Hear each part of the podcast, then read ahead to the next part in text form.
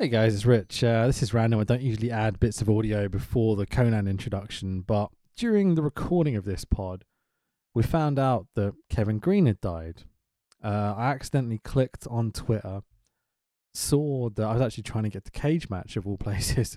clicked on Twitter, saw that Kevin Greene had died, and you'll literally catch our reaction to kind of our shock, I guess, of hearing that Kevin Greene had died because he's been on these shows and he's been absolutely fucking great, man. He's been so entertaining. And we just, I don't know, man. Went to this at the beginning to say that we're, we're gutted that he's gone and it was so much fun. But yeah, just to let you know that when we're talking about his promo during the show, we didn't know he was dead. And obviously, you'll literally catch our reactions to it later on. I think I'll leave it there and uh, you got to penetrate. Penetrate in the back, baby. You penetrate in the back, in the back, baby. Oh, I can see what you're talking. Wait just a minute. Yo, this is Conan. You're listening to World of Wrestling podcast with Tax and Rich. Boom. Hello, everybody. Welcome to the World of Wrestling podcast. My name is Rich, and as always, I'm joined by my good buddy Tax Williams. and living the best life possible in a tier 4 existence. Yeah, for historical purposes, um, we live in the southeast of England, and Europe has just closed off its borders to us because there's a new strain of COVID apparently that's like, what is it, 70% more lethal or something? I think it's called Whitfield shopping centres being opened and fuckwits going shopping for Christmas, touching each other up as you queue for your fucking Diamante handbags. Oh, Thanet, it is quite a place. I mean, you you practically live in Thanet. You technically Thanet? I am Thanet, yeah, I am amongst, hmm. I am the reason we started in tier 3. You you're And then- almost Canterbury though. Like you're far from like Margate. You know what I mean? I'm I'm sandwiched between Margate and Birchington. but um yeah, we're living a, a tier four existence. I found out um only because someone sent a text message. I'd been I'd taken my daughter to to the park, came back and just a group chat I'm part of from my nerdy accounting friends who I did my training with. She said, "Oh, I wonder what tier what this tier four is going to be at 4 p.m." And I was like, "What the fuck? What's this?" Watched the news and then straight away thought, "Oh no, my poor mother." Because again, if you followed the pod and you've been listening for the last 12 months, you would have found that we had a little bit of a gap in January of 2020 because my mother carelessly decided to have a brain aneurysm, had required seven hours of brain surgery. Fucking attention seeker. um, Yep. sure. so, so she survived that. Went into isolation without actually being able to see out of one eye and being told she might need an operation. Just fixed her own eye every day by just being in isolation, going, "Just gonna train my eye to work again," and Gen- did. Genuinely impressive. Yeah. It's insane. Then, then discovered she had lung cancer and had it cut out, and then was quite looking forward to coming over for my lovely Christmas lunch. She hadn't seen this, so I phoned her and went, "Really sorry you can't come for lunch." And I think she thought I was taking the piss for the first half hour. Oh God. And- And then I had my wife was out, uh, being you know a super spreader at Canterbury Christmas Market. Idiot. she doesn't listen. She doesn't care. She doesn't buy the merch. Um, Fair. and I, I then had to do a mad dash to basically eat to East Sussex to get her Christmas gifts. And I said, "Are you going to be going to see Nan on on Christmas Day?" Then she was like, "I don't want to fucking spend Christmas with her." I can relate to this, but yeah, go on. So I, I, I frantically drove to East Sussex, thinking, well, I've got to be back by midnight. And basically, like, threw Christmas gifts for a window and a ham that I bought in the day, Nice. which my which uh, highlighting how uh, hoity-toity I am in my life. that I bought it home, and both me and my wife looked at it and went, "It's not big enough, is it?" it's got to last like six months.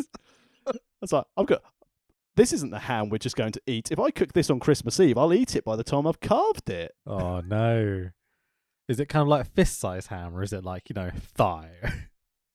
Not anymore. Not in comparison to the giant gargantuan half beast I went and purchased this morning at six a.m. love it, mate. Love it. Love it. Love it.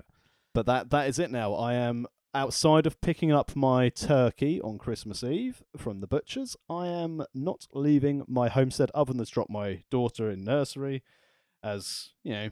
I'm looking forward to a very isolated Christmas, but I guess your plans have also been thrown up in the air now. Yeah, sure, man. So, I mean, we're very fortunate because we live in a little bit of the countryside down here. Um, we've got like a local farm shop near us that are doing all our Christmas stuff, including all our veg and all our meat and everything. So uh, we're gonna break the bank on that. God bless Wrestle Talk for employing me so I can afford this shit. it's, it's delightful. Uh, Ollie Because you're on Davis is paid the, annual leave. You're on Yeah, paid bro. leave for the first time in since I've Ever. known you. literally since I was 16. I've never had like a, a job that's lasted more than six months under proper employment. So this is the first time I've ever had time where someone pays me money not to do work, and I'm like, huh? I had to clarify this a few times with Ollie over this year. Just be like, wait, you're gonna pay me to be ill? like, how does this work? Yeah, what a lad! What an absolute lad! Wait, you're going to pay into my pension? Yeah, oh, I have to pay more, but you're still going to give me some. yeah. I've got I've got one of those things now. I haven't had one of those my whole life. So- I mean, currently, based on current share price and the value of the portfolios, you know, Mm. they're all fucking worthless now. But you know, True. Brexit means Brexit, doesn't it? this is just essentially just a sample view of what no deal is going to be. Like, obviously, we're both based um, yeah, yeah. in the southeast, and I'm I've got a a lorry overflow park based near me in Manston. What, do you mean Kent? well, it's ridiculous. And down by Dover, you know, just let's shut the port for 48 hours. That's actually called Brexit. Boris Boris bit into the fucking bat, and he's the one who spread it.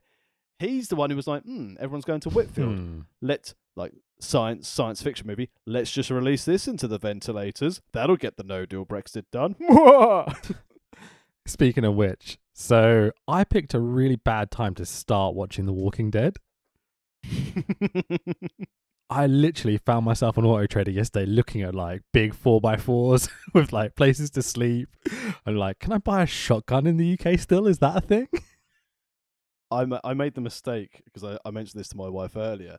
There was a, a game, a mobile game. I think it was called Plague Inc. And when the first so run of coronavirus in Wuhan happened, I downloaded it thinking this could be quite a fun game. and I basically started very insensitively, granted that the fictional virus in this game started in China, and then sort of grew the develop to try and eradicate the world. And as I was doing, I was like, crikey, if this happened, this could be really bad.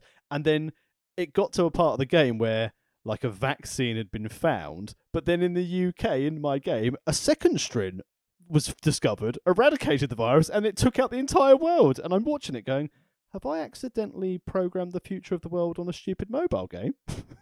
Does this mean that you're like God? I Or- can tell you who is God Lex Luger. And we see a lot of him at the start of this week's show. That fucking transition, Jesus Christ. Okay, firstly, before we get stuck into this, go to amazon.co.uk, buy a t shirt, search World of Wrestling Podcast t shirt. It will come to the top of the list. It's a beautiful CM Punk design, and a beautiful rip off of the classic CM Punk design. And I can exclusively unveil that there is a new t shirt design in the works. Woohoo! I haven't shown you yet, so this is kind of news to you, even though I told you I was doing it. You will see the beginnings of the design on our Christmas special episode. La la la la la la la la. Yeah, which we're recording in a couple of days, which will be out Christmas Day, I guess. That's a quick edit for you, but yeah. I mean, we don't really edit the bonuses, do we? We just cut and paste and hope for the best. Do you think I edit these pods? Like, fuck no. There's big chunks that I'm just like, probably should have cut that, but like, fuck it. Listeners understand. Uh, so, we are doing WCW, a Monday night show, the 41st episode of Nitro, the 24th of June, 1996. Um, so for me, this episode was a massive improvement from the recent weeks of Nitro we've seen. Um, it's just got so much going on, and the crowd are really rowdy, maybe in the wrong way at times, because this episode also kind of immensely confused me. Uh, I'd say 1996 has become an odd timeline, and that's strange to say considering we're in 2020. There is a lot. I mean, we're in Flair country. We're in uh, we're in Mm. Charlotte, North Carolina. We're at the Independence Arena, and it seems very much like um there are no heels anymore. There are no faces. It's just everyone just does what the fuck they want. But this is certainly, in comparison to the last two nitros we've covered, this is back to Nitro I enjoy watching, Nitro where it's ludicrous to pod about, and Nitro where there are some wrestlers on here who I like. I mean, we'll get to in a little bit, but just watching Regal get so fucked off with Public Enemy, it's amazing. Yeah, sure. But just go back to what you were saying about like there being no heels and kind of no faces as well at times. It's we're going full attitude here on this this show. This is anti-heroes. This is the crowd are there to have a fun fucking time. They're not here to play along. They're here to be rowdy and insane like all fucking night. They are not playing the role of the twelfth man. Essentially, they are just going to do what we want. This is Rick. This is we'll cheer Flair and whoever the hell we want to. Absolutely, man. So as you said, we're in the Independence Arena in Charlotte, North Carolina. We are 6k people, super no vacancy. This building is sold the fuck out. Almost like they found the right territory to do this in. Exactly, man.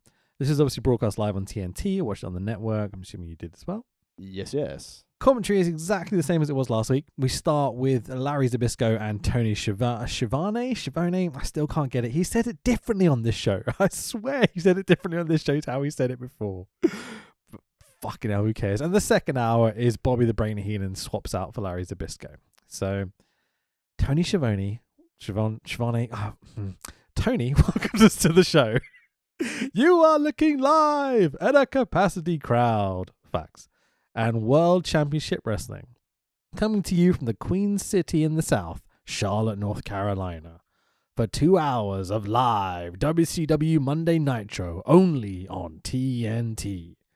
Again, it's a super generic intro. He's not putting over the storylines or whatever, but it, it's it's good, and he gets his words right this time at least. There was certainly no fluff. There was a lot of pomp, but there was certainly no fluffing what he was going to say. And yeah, it's already seeing how hyped and pumped the crowd are for this show. You could tell just based on the fans in attendance, this was going to be good because they were going to make sure it was good. Yeah, absolutely. Eh, if they're not going to buy into the storylines, they're going to have a fun time. This is a riot the whole night. So, Tony Schiavone, how many times can I pronounce it differently? Uh, and Larry Zbyszko tell us Bischoff is not here again tonight and that Bash at the Beach is only a few weeks away.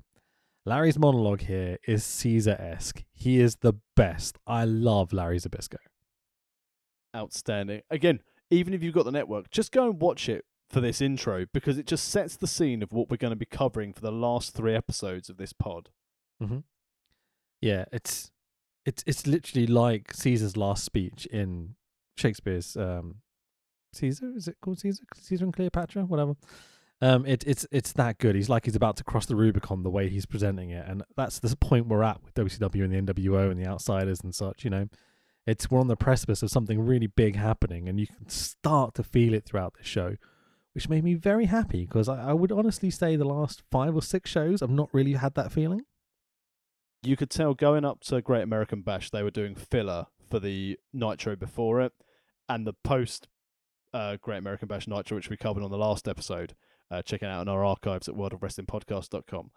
It was the case that they just didn't have the talent to develop the story. Yeah. And there was just n- it last week was an absolute nothing week other than oh these are the three, and that's how they finished the show. But straight away going in with Zbyszko building up it's case of it's an us and them mentality. We're not going to let these guys come here and take over our money, take our fame, our fortune. And it was, you know, it really pumped me up watching it. It was great. As they run through what's going to happen tonight and the things that they know about, the crowd immediately are just like, "We want Flair, we want Flair!" Like the whole fucking arena is chanting this. Like we're cutting to whole Nash Bischoff incident, you know, Big Meng and the little Meng, and Meng's like, "What?" And the crowd are just like, "We want Flair, we want Flair." You got to remember that Flair is meant to be a heel here. I mean, we've had it over the last few episodes where we've had Arn and Benoit as the heel horsemen getting cheered. So it's about time we have a full four horsemen face turn. so Schiavone and Larry send us to WCW's team for Bash at the Beach. So Gene backstage with Macho, Lex, and Nash. Nash, that's not the right name. Lex, sorry. So Macho, Lex, and Sting, all in matching Sting paint. Uh, this For yellow and green unity! stuff. Yeah. Uh, Lex and Sting have got their ugliest fuck tag straps. Macho starts to talk and then just kind of wanders off. And he's like, Where are you going, bud? We're not done. Has Luger been defeated for the other shitty TV belt? Um, Because he didn't I have it with him, think did he? Hang on, let me. I've I've got notes. I've still got title holders, so I, I, let me just check this. No, Luger is just the television champion. He just forgot to bring the fucking belt. he does Similar quite reg- how we forgot which promotion he fucking works for today. he does quite regularly just not bring his belts with him wherever he goes. Like he's been to the ring a few times without taking any of his belts. he could be Lexi two belts. Mm. We'll get to that thing you mentioned in a second. So a clip of Sting slapping Hall while Sting is still cutting the promo from like five weeks ago. Uh, Sting tells us Macho is frothing at the mouth, and so's the package, and so is he. and then Lex talks. I'm going to clip this in, okay, but I'll, I'll say it first. We're unified as a team. So far, so good. WWWCW. Fucking hell, Lex. Sting immediately corpses. Uh, Lex continues, stands tall. So when he's saying WWWCW, he's just trying to like pitch the website or something.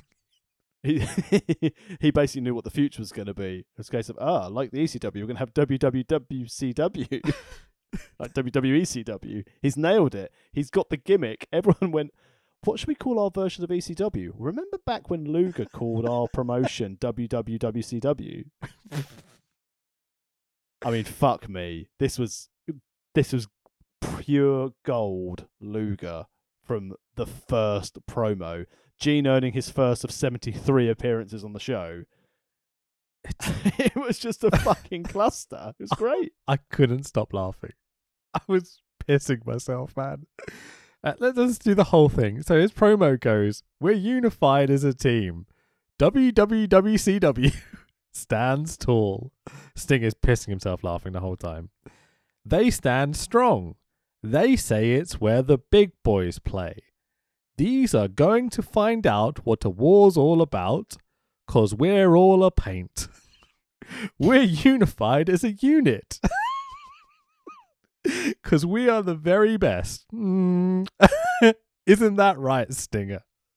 Sting somehow manages to pull himself together to carry on with his promo, but fucking hell, man. Lex is so funny. I don't even think that Sting was expecting me to be thrown back him. I, I believe Luger thought, I am dying here. and he, and essentially they tried to do it like Rumble 92 with the tell him perfect. And Luke was like, tell him Sting. And Sting was like, fuck. he literally does a look down, a look back away from the hard cam, goes, okay, and just starts talking again. Sting is the ultimate professional here. He does such a great job. Even Mean Gene is kind of like occasionally like looking downwards and kind of like almost corpsing. Oh, it's so funny. well, if we wanted p- promo class, as I stumble on my words and clearly fail a promo class, That's fine. It's a podcast. Who cares? who else could possibly add to this fine array of technical podcast uh, and promo mastery? That's right, it's a jacked up Mikel Arteta with Rick Steiner. I hate you so much. So here comes Scotty. The Steiners stroll into shop from out of nowhere. They must have literally been standing right next to them, but they're like, oh, whoa, whoa, whoa, as the Steiners step into shop. I also applaud. Well, that's it. They stepped into the shot. They've clearly never worked TV or theatre before with their back to the hard cam, blocking the view of half the talent. It gets even worse with when the next appearance comes in. But bloody hell, Steiners, turn and face, lads. Yep. I mean, then the Harlem Heat walk directly from where the camera is, so directly in front of Lex and Sting. So they must have been watching them cut this promo the whole time, probably trying to corpse Lex. You know what I mean? They're definitely fucking with him, you'd imagine. But uh, there's lots of shouting as all these three tag teams shout stuff at each other. Uh, Rick Steiner got a big laugh out of me here because he starts facing off and kind of doing like a comedy, like I'm gonna get you sort of fighting stance. It's really funny. Put up your duke, smear, see? oh, it's just this Lex. Oh, I love Lex so much. In that he makes me laugh because he's shit. Anyway, we jump to our first match of the evening. the public enemy, not the good ones, of Johnny Grunge and Rocco Rock versus the blue blood combination of Lord Steven Regal and Squire Dave Taylor, accompanied by Earl Robert Eaton and Jeeves. Oh, you forgot to mention that Public Enemy were accompanied by a really long chain. Yeah. So, firstly, the Public Enemy don't get their WCW music; they get like WWE Network bollocks.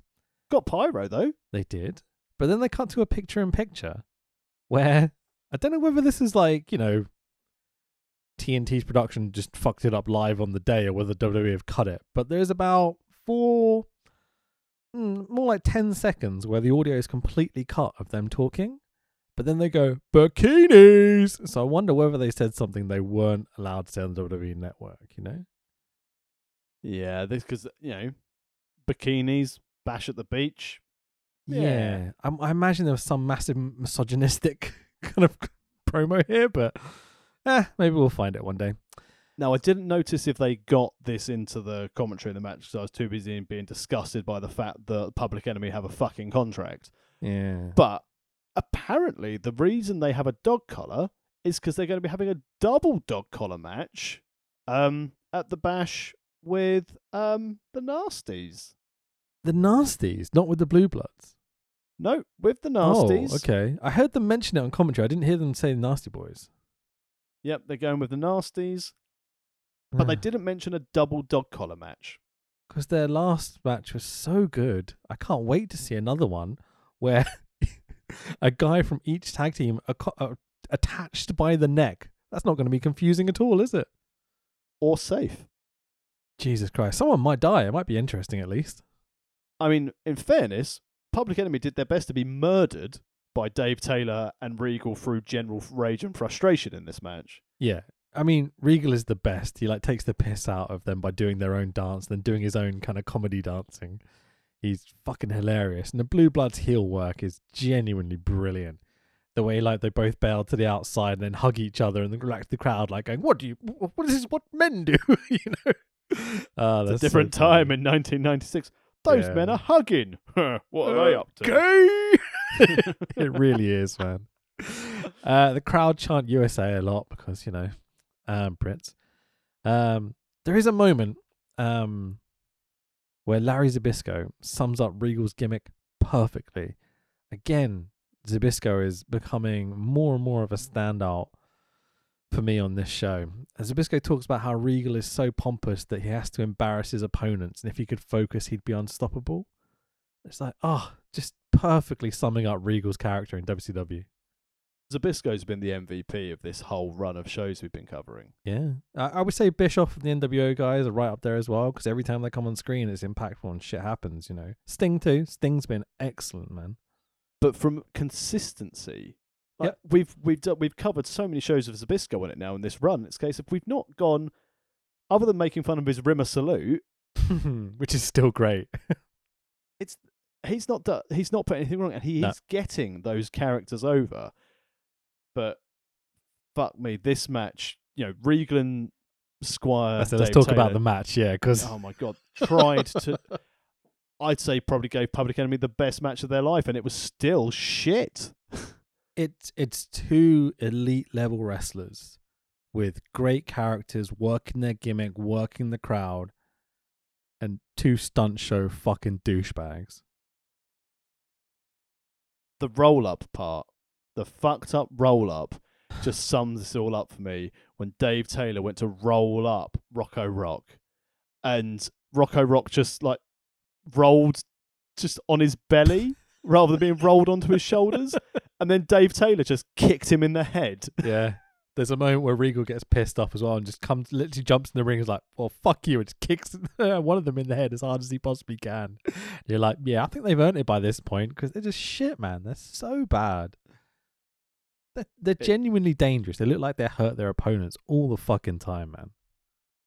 It's again when they started trying to do an Irish whip, and then Dave Taylor ended up pushing Rocco Rock against the turnbuckle and just gave him a couple of uppercuts and was like, I will lead it. And then straight away you saw that Rocco Rock tried to do something on himself, and Dave Taylor's like, Nope. Yeah, absolutely, man. It was just you know, Regal and Taylor were, were as good as they could be with their dance partners, and they tried to pull a match out of it. Yeah. But I don't think there's anyone who can get a good match out of Public Enemy.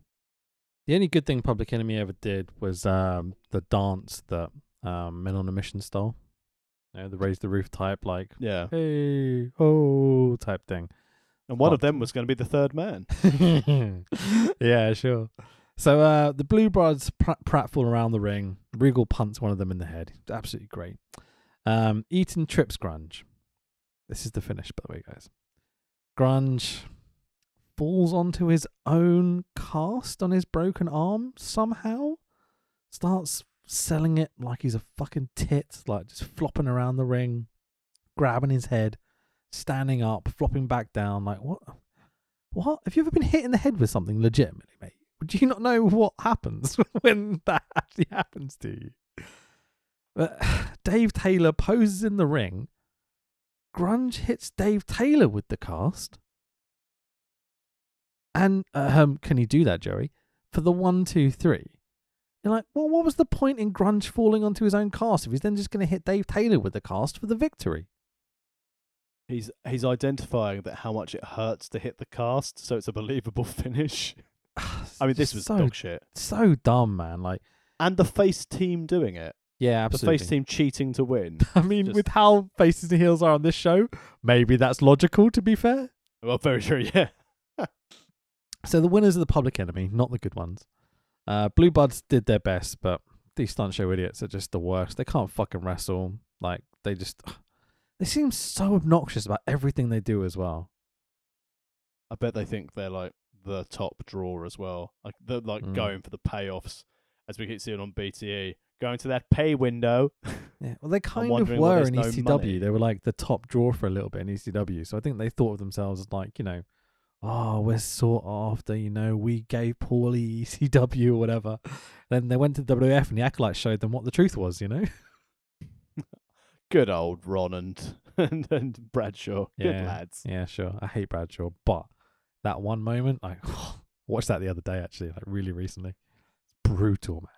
There's a chair shot that JBL gives one of them on the outside. I think it's Rocco Rock.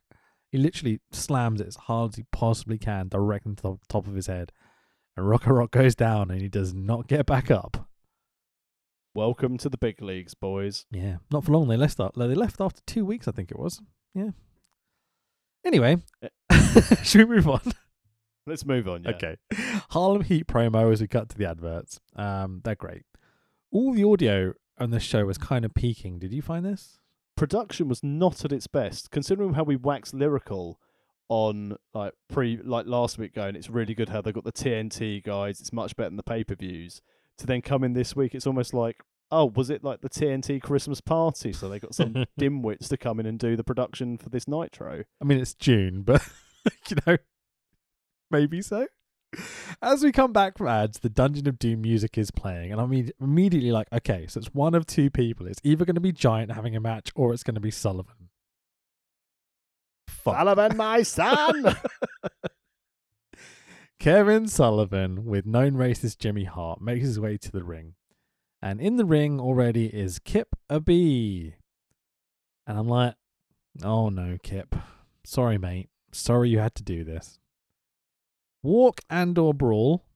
It's basically a crappy repeat of the Benoit match because they go up the ring steps, they brawl around the back. Teasing the ladies' bathroom again as they did at the last paper. Going, oh, I wonder what's inside there. Let me give you a clue. Lavatories, sinks. Yep. There's nothing exciting in there. It's not a case of going, oh, what do we find here? Maybe it's going to be a sexy party. No, No, it's women taking people boops. vacating their bowels and washing their hands. You know, hands, face, space. Sure. I mean, well, you know, Sullivan might be into that sort of thing, so who knows. Uh, so- ah, time to get the Amarashi out. I'm Kevin Sullivan. Sullivan throws Kip into the women's toilet doors. Throws him into a subway subway sandwich stand. Can he do that, Joey?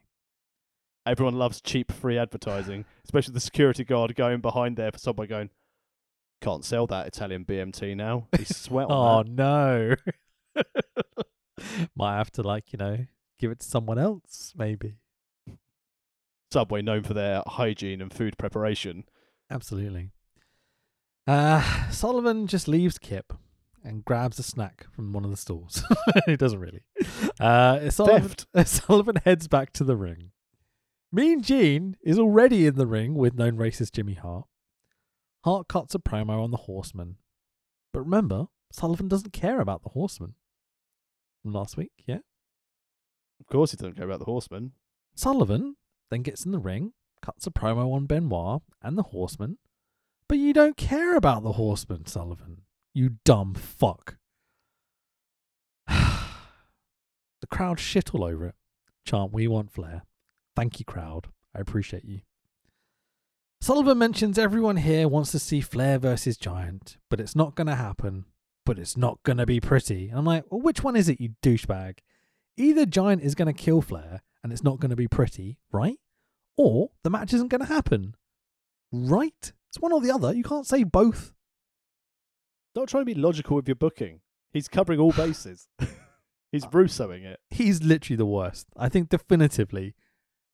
Well, hmm. there's one other person on this show that might top him, who's coming up next, but Sullivan is definitely a contender for shit ass of this series.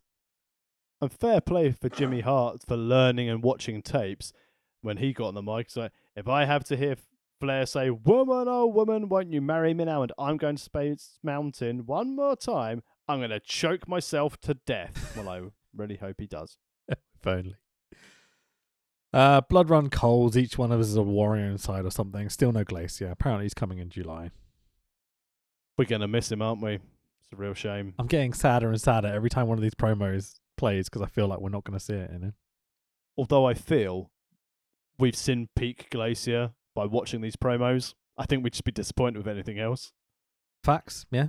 I mean, I remember seeing it the first time. I just don't remember when it was. so it's like, you know, I know it's coming. And I'm like, oh, it's not very good. the entrance is good. And he does some cool kung fu shit in the ring because it's Glacier, you know. But um, the build is the best bit about Glacier, you know. And we're experiencing that at least. So it's quite fun.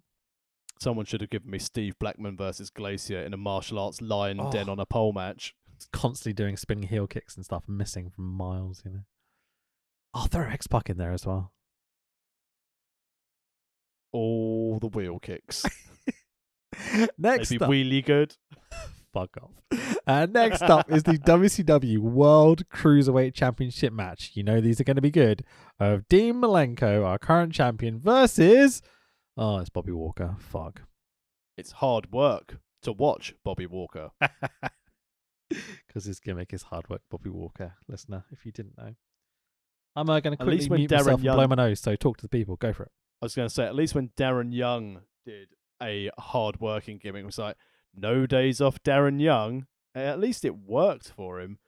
But, you know, Bobby Walker, he's got a hell of a lot of confidence in himself. Like, he's an indie level worker at the time where WCW are really kicking off. I think he's the only person And- that does. But yeah, go on. And uh, I'm pretty sure shortly after this, when he doesn't get over, he. We've said this, I think, on a previous pod. Didn't he go and sue WCW for discrimination because he didn't get over? Yeah, that's what you said last time. I haven't looked it up to be honest, but Maybe I'm just making up an elaborate lawsuit. it's okay. Allegedly, allegedly, allegedly. So, um, yeah, this is the same Bobby Walker lad that was botching a few weeks ago, right? Bobby Botch. Good stuff. Commentary put over there will be a number one contenders tag match later on, and some other stuff. They're putting basically over everything that isn't this match for about the first three or four minutes of it. This is like the um the cool down match after that fantastic display from Kevin Sullivan. Yep. Commentary tell us Malenko will be defending the cruiserweight strap at Bash at the Beach. Good stuff. You know, we've had Malenko, we've got a certain Mr. Eddie coming back later on this show. We've got, you know, all these great cruiserweights coming in. Who's he going to be defending the belt against? Disco Fever! Disco Fever! Disco in fucking Inferno. Why? Fucking why? Disco has done nothing but lose? And not cared about losing. So why does he get a title shot? Fuck this company. Also, not to be, you know, judgmental, he doesn't look like he fits the cruiserweight weight bracket. he does look a bit swole, yeah. Is it just me, or does he constantly look like his face is immensely swollen? That or melted. Yeah, like he doesn't look comfortable in the face region. Like from a man that's Gilberti basically has a spitting image face. like he's. He, this is going to sound a bit weird because I broke my nose six times. I think I've mentioned this on the pod a few times. Hence why occasionally I sound a bit like I'm du- I'm bunged up, you know, because my sinuses are just fucked basically. But sometimes I wake up in the morning and my face is immensely swollen. Disco Inferno looks like that, 24 hours a day. Nandy does to you at night. You Just put me to bed last night. Wallop, wallop, punches you in your sleep. Like, I regularly wake up with black eyes and stuff just because my sinuses swell sometimes. Like it's the I thought you weirdest about shit. to say I regularly wake up with black eyes because Nandy hits me. no. Um, but yeah, Disco looks like that all the time. Like I don't. Maybe it's just uh, that's just how his face looks, you know. Yeah, it's interesting looking cat, but as you said, from a storytelling standpoint, this is up there with the well, we're not going to give uh, DDP the title shot, so it's going to go to the last man who el- eliminated before him, Luger. Wait, hang on, that was Barbar. Shut up. So that's Barbar. uh, we'll come back to that later because these a lot of these people make a return on this show. Thank God we've missed them. Anyway, we're about three minutes in to Dean Malenko and Bobby Walker for the cruiserweight belt. Remember, um, which is it's quite good. It's it's not great, but it's okay. Lots of solid holes from Malenko and commentary are just constantly putting over other storylines and they're working through it. Massive power bomb by Malenko to quite big Bobby Walker here. Really great. Again, not cruiserweight weight. Yep, does does not seem like it. Cloverleaf locked in, but Malenko is distracted by something else. It's fucking Disco Inferno with a gold record. Apparently It's he's bad career choices. uh, so where the fuck is this gimmick from? Like, I know they they do Saturday night as well that we're not watching because fuck that shit. But Disco comes out with a gold record, like a plaque, basically. I know kids listen to this, like kids listen to our podcast. Come on, but there are younger people listening to this. A CD is a thing that used to buy music on, and he- he's got like. you know, oh, that tickled me more than it should.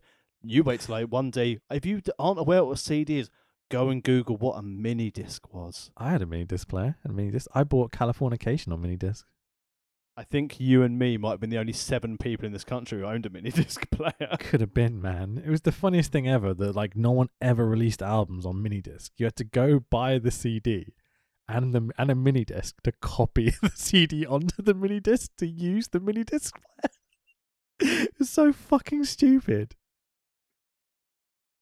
God, that. Um, in fairness, you know, Disco Inferno had sold a million CDs or mini discs. So apparently, as you say, Disco Inferno sold a million records, CDs, whatever. And Like so Goldberg's streak, it definitely wasn't inflated or fictional. I'm like, so this wasn't a gimmick last week, but it is this week. So in a week, he's made a CD, sold a million of them, and now has a plaque. What the fuck is this plot? Is this just like record sale envy from you when you were an Iris? Shut up, you. Disco grabs the mic and tells production to play his music. They do so because they fucking hate me, apparently. As the match is going on, Disco gets in the ring and starts dancing. I'm like, what the fuck is this cunt doing? Get him out of the ring, Rev. Disco up on the ropes. Malenko drop kicks Walker into Disco, knocking Disco to the floor. Thank you very fucking much, Dean Malenko. Bridging Northern Light suplex. God damn, Dean Malenko's fucking awesome. The Schiavone calls a waistlock for the one, two, three. I'm like, this is great. And winner and still Dean Malenko. He's just the best. and Winnerman's still Dean Malenko. He hasn't changed. No, I, I, okay, and still cruiserweight tag team, whatever. I don't give a fuck. Cruiserweight WCW bollocks, you know. Yeah, I mean, D- considering what hit the interruption he had, I, Dean Malenko's probably sitting there going, "Fuck, am I still Dean Malenko? Am I deserving to be treated like this shit?" to clarify, I'm just saying and still because I can't be bothered to say the name of the title every two fucking seconds, but it's fine. I'll say it. And still WCW Cruiserweight Champion. I almost said Tag Team Champion again. Fuck me, uh, Dean Malenko. All right, Lex. I'm not that bad. Uh, anyway, so Mean Gene hops in the ring because you know it's WCW. uh, has a little chat with Dean Malenko. Disco kind of stands behind them and looks like he's going to hit Malenko with the record, doesn't because he's Disco Inferno and he's a fucking waster. Disco starts talking shit on the mic because his mouth may as well be a shithole with the amount of shit that comes out of his shitty mouth. And he fucks off. You're like, why? Why Disco Inferno? I don't get it. But it's getting a reaction from us. Like we said last week, you know. Because we do a podcast. If you want me to watch your TV show, the second that disco music hits, I'm like, nope, what's on Raw? Oh no, Flash Funk. Although at least Flash Funk was good. Mm. And I know what you're saying, but I, l- Flash Funk's one of the greatest wrestlers of all time, right? Most influential, at least. He did fucking fucking 360 Yeah. flips off the ropes and stuff, you know? Not the greatest of gimmick, because obviously Vince McMahon was like, "Oh, we'll do a music character with him." Flash Funk. Yeah. Good, Hmm. good theme tune though. I haven't got a problem with disco itself. It's this fucking cunt doing the wrestling that I don't like. Uh, that's my favourite quote of the pod so far. I don't have a problem with disco, just this cunt. Maybe that's going to be on the new merch. You- Who knows, man? Uh, just to say, Glenn Gilberti, I think you are a douchebag. Just to throw it out there. Let's carry on. Unless you want to say something about this. I'd rather move on and talk about the pitch, the the sales of the VHS plus shipping and handling. Good stuff. If we meet Konnan one day, I hope he doesn't hear this. I like Konnan, and I think he's friends with that idiot, yeah? I think he'd probably prefer us to take the piss out of that idiot. Cool. As we cut to ads, Arn Anderson is voicing over a little clip as they're showing Horseman and also the Rock and Roll Express. And I'm like, Hello. ooh, hello. Nothing announced quite yet, but you know, something's happening there with the Horseman and the Rock and Roll. Like, okay, maybe we might get that later. Bash video promo. At least they've dropped the um it's gonna be more beachy tagline they were using. Yeah, but was this because obviously I think there were a couple of promos in the show. Was this the one where uh, they they had the boy thrown into the water? Or was that the later one? No, that's this one, yeah, with the two Yeah. women that kind of do their two piece talking where they're reading off a script. Obviously, it's very bad. I like to drink pina colada by the beach. Yes, I like it too. Let's pretend to, to be sexy and interested in this Hmm. fucking nerd. Splash into the pool he goes. Wrestling. We get our first WCW Saturday Night promo. They're actually putting over the other show. Uh, the big news that's coming from this promo is that our boy Sharky, he's not a shark, he's a man, seems to have injured his eye. Poor Sharky. he's got like a well, he big did- head tape thing over his eye. He did get a roll of a sock of coins smashed into it last week by Bubba. I forgot about that completely. Holy shit. that did happen, didn't it? Yeah. But I like the fact that they've already recorded the stuff for Saturday night because they could show the taping of Sharky walk to the ring with his eye bandage. It's Monday. You're right. Uh, wait, hang on. No, surely that's the Saturday just gone. But it's telling us to watch watch Saturday night at six oh five Eastern on TBS. And we're going to be seeing Oh, Sharky in action. Hang on. No, no. Surely they're saying, look, this is what happened last Saturday. You should definitely watch next Saturday to see what happens. No, because they basically they're promoting Sting, Luger, and Savage going to be in a big six man. Rey Mysterio is going to be in action. It's going to be Bobby Eaton versus the Shark. Takes on Shark, which goes to how bad it was because he's not a shark, he's a man. Fuck this company. but it's not one you want to miss. true, absolutely true. So, next up. Holy shit, Tax. It's the rightful Lord of the Ring. Cue the music. I'm gonna I'm gonna splice it in here. I can't be fucking play it right now. Uh, the rightful Lord of the Ring, the Barbarian, making his return versus making his much anticipated return, Eddie Guerrero. Oh, buddy. When they when I saw it was these two wrestling each other, I was like, yes, yes, please. Did Styles make matchups, and this was good fun. yeah. This is the I didn't say it was first. good. I said it was fun. is the first time in the night that I start to get like a bit "Ugh," with the crowd. They're, they're just not playing along here. Well, you know, Eddie, Eddie and Flair had a match a couple of weeks ago, so they gotta hate Eddie. Yeah, I mean, we are in North Carolina, I guess, but, you know, Eddie comes out looking awesome in his red and white and sparkles. Moustache, power mullet, you know. But the red and white, the colour of the 13 time Premier League champion, 17 FA Cups, fuck you, tax. yeah, 13 league titles. You've only won two. You may be top of the league, but you still ain't got two prems, so fuck you. and also completely shanked against Leicester at the weekend. So you know, the less said about that, the better. oh, I can't talk about football. Look at my fucking team right now. Jesus Christ. Uh, I'll, I'll tell you what. Probably there's not many people that are going to listen to this and watch the Wrestle Talk Christmas episode. Um, so part of the um episode is we do a Secret Santa, right? And Jen, who's our lovely like head of our moderators for our live streams, was my Secret Santa. And she bought me an Arsenal flag because obviously she doesn't know much about me necessarily, but she knows my socials and she knows I scream about the Arsenal on it quite a lot. And my response was to take it and be like, well, that can go in the fucking bin. I felt so bad about it. I messaged her like 10 times afterwards, be like, I'm so sorry. I really appreciate it. She's also an American, so she didn't get what I was talking about. Oh no! I was like, oh no, fuck, I'm just a dickhead apparently. So there we go. Not going to be invited back to the Secret Santa. This can be your last paid leave at Christmas. First time my face is on talk, faces on camera for Wrestle Talk, and I did that, and I was like, ah, maybe I shouldn't be on camera anymore. this is not for me. so h- hang on, this is more important than the crowd being shit. You're you're making your facial debut on Wrestle Talk. Don't don't don't put it like that, Dax. I deliberately did it that way for fun. I'm not hanging out with Brad Maddox. The Wrestle Talk Bukake took place over your Arsenal flag.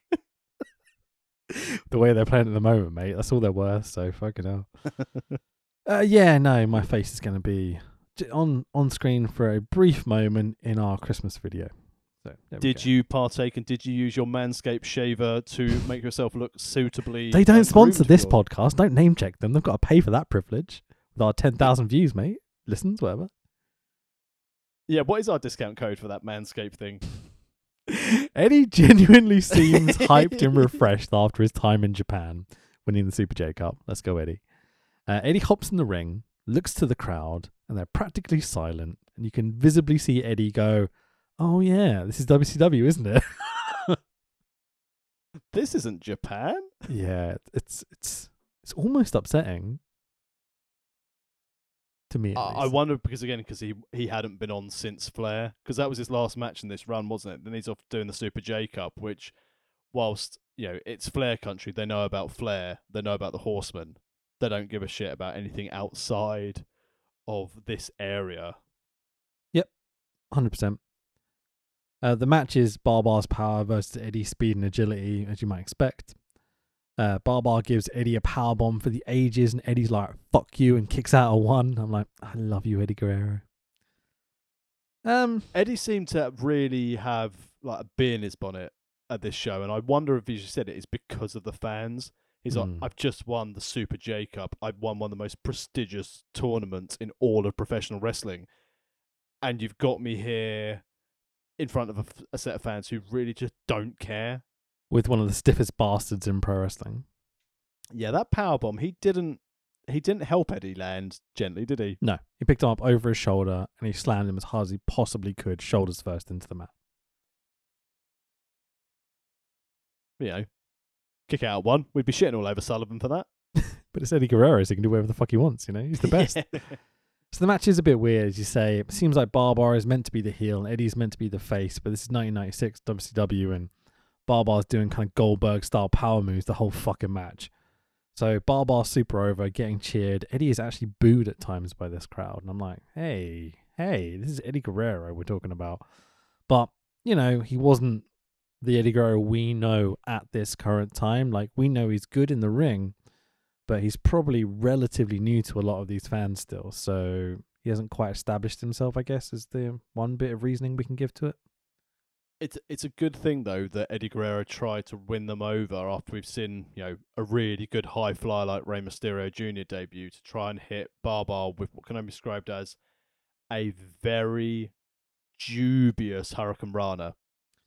Yeah, he has to adjust two or three times, try and get his leg over, roll through, and you can see that the the the planned spot at least, or what Eddie usually does at this point, is go for the cover.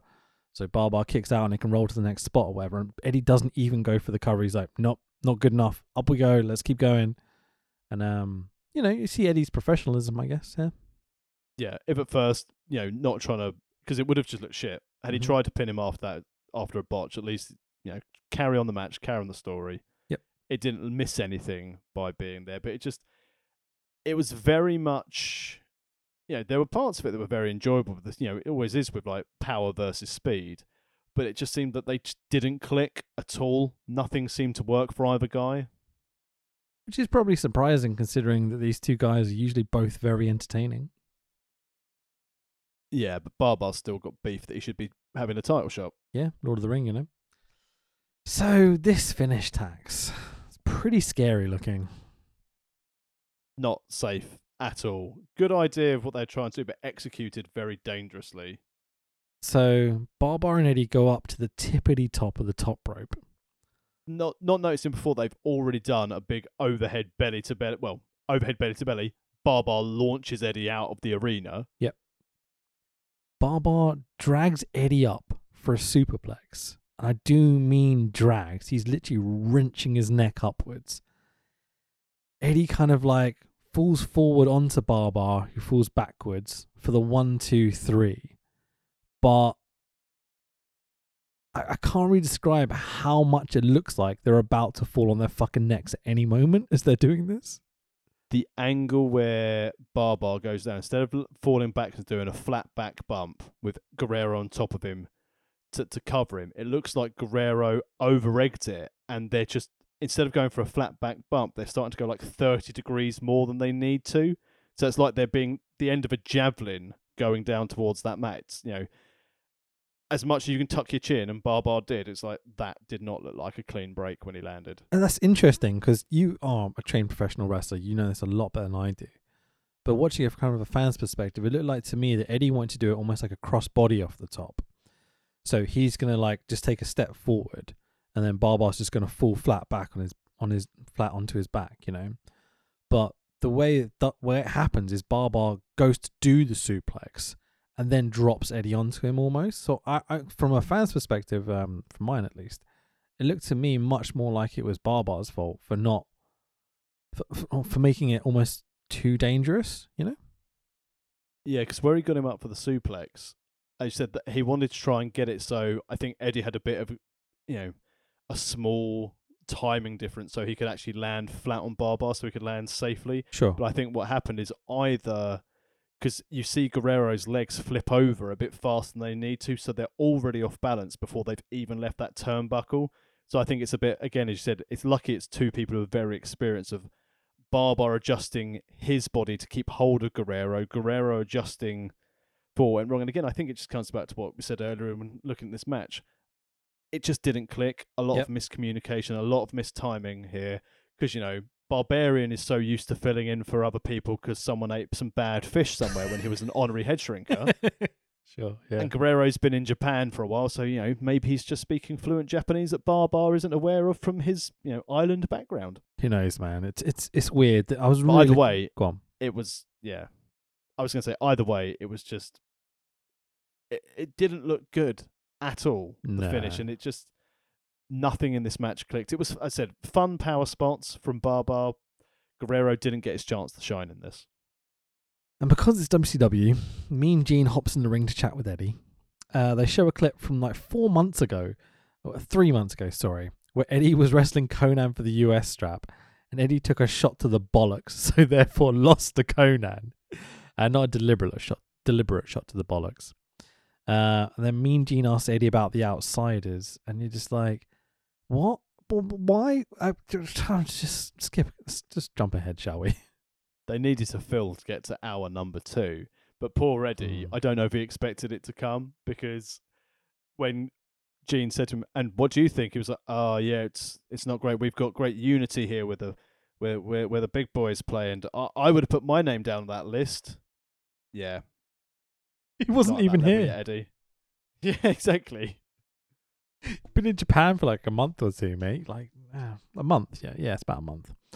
But the worst thing about the promo was they asked him about it as the "Let's go to the ad break" music started playing. So Yeah. Guerrero's having to do his promo over it, and then Gene's like, "I've asked you a question.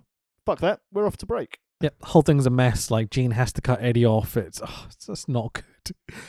So we cut back from adverts, uh, and the four horsemen are on their way to the ring. So Arn Anderson and Chris Benoit, two of the four horsemen. They are joined by fuck that shit. Here comes Mongo, Steve McMichael. Uh, He's here to penetrate. penetrate in the back, in the back, baby. Wait a minute. Got that quote down now. It's lovely. I love it. And again, it's as we said last week. Make sure you listen to the end of these pods because you always get the nice little things at the end. Mm, you got to penetrate in the back, baby. The louder you scream, the harder the wrestlers will work. And I kicked your leg out of your leg. So Classic. the two horsemen are going to be two of the four horsemen. Sorry, got to get that gimmick in. Are going to be wrestling tonight. The Rock and Roll Express of Ricky Morton and Robert Gibson. Who booked the Rock and Roll, the Uber face team, to wrestle the over as fuck horsemen in North Carolina? Well, what a great way to kill any mystique of the Rock and Roll Express. Fuck you, Robert Gibson. Fuck you. the rock and roll are some of the one of I think maybe the best tag team of all time. They're right up there. Um, like some of the matches I've watched over the last few months or so, fucking hell, they're awesome, dude. But they can't work heel, like at all. They are baby faces, and they will always be baby faces. They like, didn't have this problem a few weeks ago when we had it as Flair and Arn against Rock and Roll either. Because Yeah. like, I, I get the impression Arn's like, just want to work. Gibson and Morton. That's all I want to work. yeah. We're in North Carolina. Who's around? Rock and roll? Yeah, fucking a work 'em because it's an easy night. Easy money. Yeah. So the rock and roll come out, do their face stick, massive booze. Literally the whole fucking arena's booing them. But hey, fuck all that shit. The dynamite stick is back for the countdown for hour two, and I'm like, hey! At least, and again, at least Tony Schiavone got the, the right number this time. And we're going to be back in 19 seconds. Pyro. the pyro kicks in for hour two, scaring the shit out of Arn Anderson. He jumps out of his fucking suit. It's great. I need to swear, watch the countdown. I swear to God, they don't tell the guys that are going to be in the ring when it's going to happen. It's so funny. And that means that Larry Zbyszko switches out for Bobby Heenan on commentary. Uh, again, Larry Zbyszko is absolutely cracking for that first hour, but Bobby Heenan is again brilliant for this second hour. He's got some fun stuff to sell later. The color commentators through this whole run have been brilliant. I can't say enough positive things about it on the on the nitros. I would go as far as saying all the commentary on all these shows has been fucking brilliant. Even Dusty. It's been funny. just at times, comedy. Yeah. I prefer Schiavone and either Heenan or Zbyszko, but Bischoff really, really good as well. Uh, on a par with um, Tony Schiavone, I would say. And bringing in Mike Tenay as well for the international stars is a Yeah. really good touch as well. And it, and it adds a level of importance um, to it. So they all know their roles. Yeah, like Um, surprisingly so. I expected to hate the commentary on these shows. It's fucking great.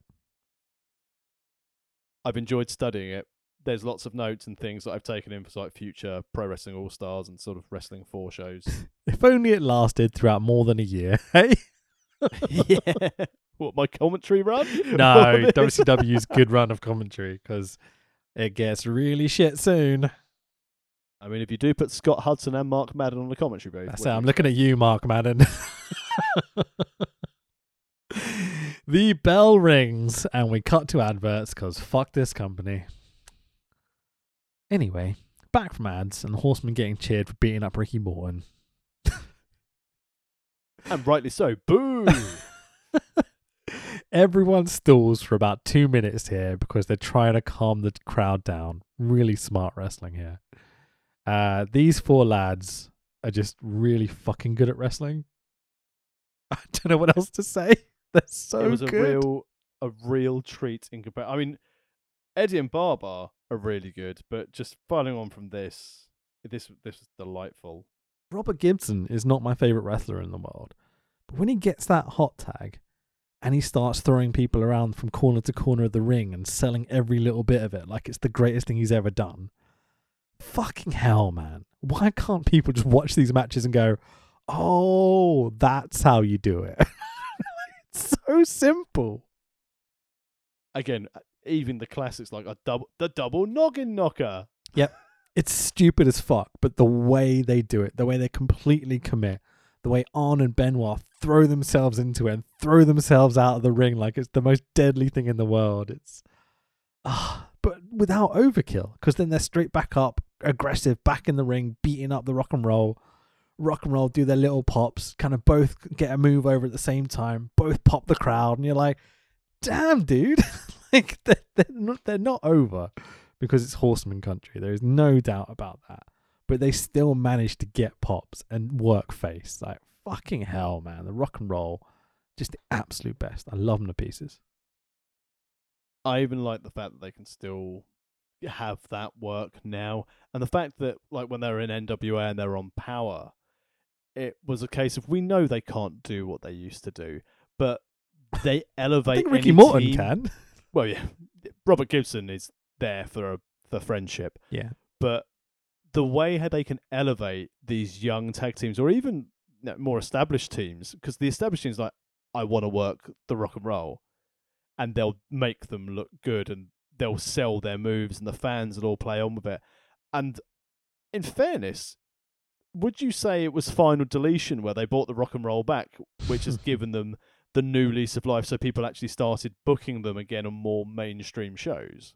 I don't know. I didn't watch all the found deletion stuff. I'm totally honest. All the uh, TNA Matt Hardy stuff. I didn't really watch most of it. I watched some of it, but um, Maybe that's one for the future. okay, we can maybe do that run. We've got some TNA plans in the works, listeners, but we're not Oh, going to I- unveil that yet. Cannot wait.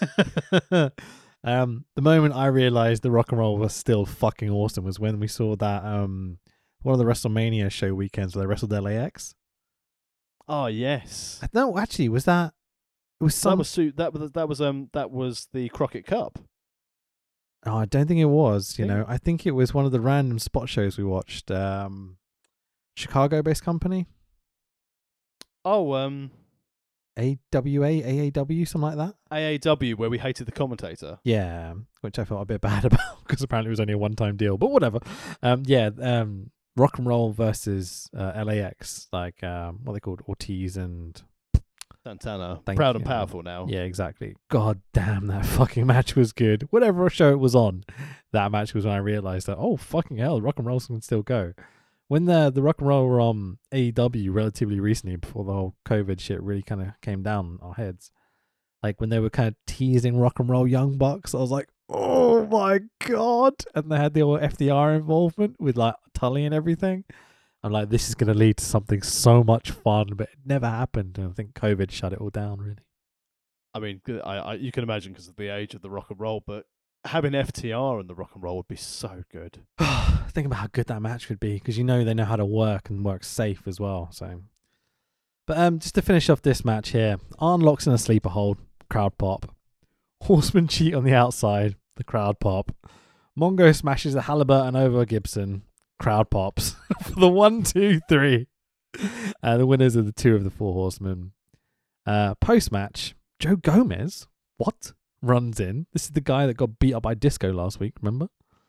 Yeah, because he and also he got beat up by Disco, but Joe Gomez one of the two also got beaten up when uh, Flair was uh, having sex with Mongo's wife in the dressing room. Fair point. Yep.